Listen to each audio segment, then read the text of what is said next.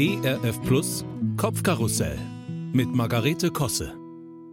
Manchmal neige ich dazu, nicht besonders viel von mir zu halten. Also nicht grundsätzlich, da habe ich schon ein gutes Selbstbewusstsein und ich ruhe in mir. Aber es gibt so Teilbereiche. Ich sage nur Kunst, Zeichnen, Handarbeit und jegliche Form von Basteln. Wenn es in diese Richtung geht, dann werde ich ganz klein mit Hut. Wenn ich heute zum Beispiel Tiere oder Menschen oder irgendwas zeichnen soll, dann ähneln die Ergebnisse ziemlich genau denen aus meiner Kunstmappe der vierten Klasse.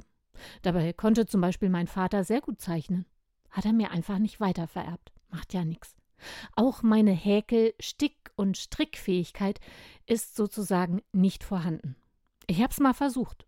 Freundschaftsbändchen, Knoten, das ging, aber der Rest, darüber fällt hier der Mantel des Schweigens.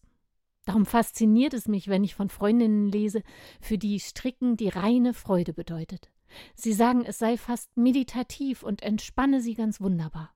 Funktioniert bei mir nicht. Ich bin an dieser Stelle einfach komplett talentfrei. Ist ja auch nicht schlimm.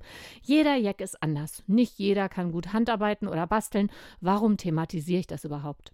Ja, warum? Weil ich mich diese Woche wieder aktiv damit auseinandersetzen muss. Denn wie in jedem Jahr um diese Zeit konfrontiere ich mich erneut mit meiner persönlichen Bastelphobie. Meine Freundin Uli und ich, wir binden unsere Adventskränze selbst. Sie hat mich vor vielen Jahren so geduldig und konstruktiv darin angeleitet, dass mittlerweile eine liebgewordene Tradition daraus geworden ist. Wir sammeln alles Mögliche an Grünzeug: Ilexzweige am Waldrand, Efeuranken vom Müllhäuschen, Hortensienblüten, ja selbst Rosmarin und Salbei aus dem Garten. Und kaufen noch frisches Tannengrün von Rammes Grünland. Dann den Rohling aus Stroh aus dem Kellerregal wühlen und den grünen Draht, wir warm eingepackt draußen am Gartentisch, und dann kommt er verlässlich wie jedes Jahr. Mein Selbstzweifel.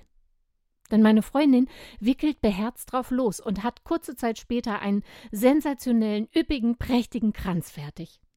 Während ich noch darüber nachdenke, wie das alles nochmal ging. Verknotet man erst den Draht? In welche Richtung lege ich den ersten Zweig? Äh, hat mal jemand ein zweites Paar Hände für mich? Warum habe ich das alles übers Jahr bloß wieder vergessen? Und während ich noch irgendwas mit Adventskranz Firlefanz vor mich hin brumme und mühsam die erste Runde Tannengrün befestige, hat meine Freundin bereits drei weitere Türkränze für Verwandtschaft und Bekannte fertig. Um es kurz zu machen, auch mein Kranz wird letztendlich schön. Jedes Jahr. Vielleicht etwas wild, aber schön. Und im Grunde mag ich es doch. Diese Verlässlichkeit, Gerade in diesen Zeiten täglich neue Nachrichten zur Lage der Nation, wo so vieles ungewiss ist und nicht planbar, da ist es mir ganz besonders wertvoll, die liebgewonnenen Rituale zu zelebrieren. Und dazu gehört dann auch der Weg vom Ich kann das nicht zu Och, ist ja jetzt doch ein richtiges Prachtexemplar geworden.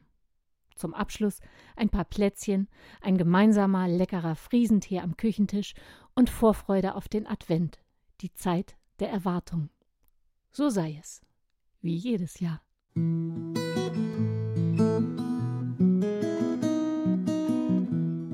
Kopfkarussell von und mit Margarete Kosse. Auch in der Audiothek oder als Podcast auf erfplus.de. ERF Plus. Gutes im Radio.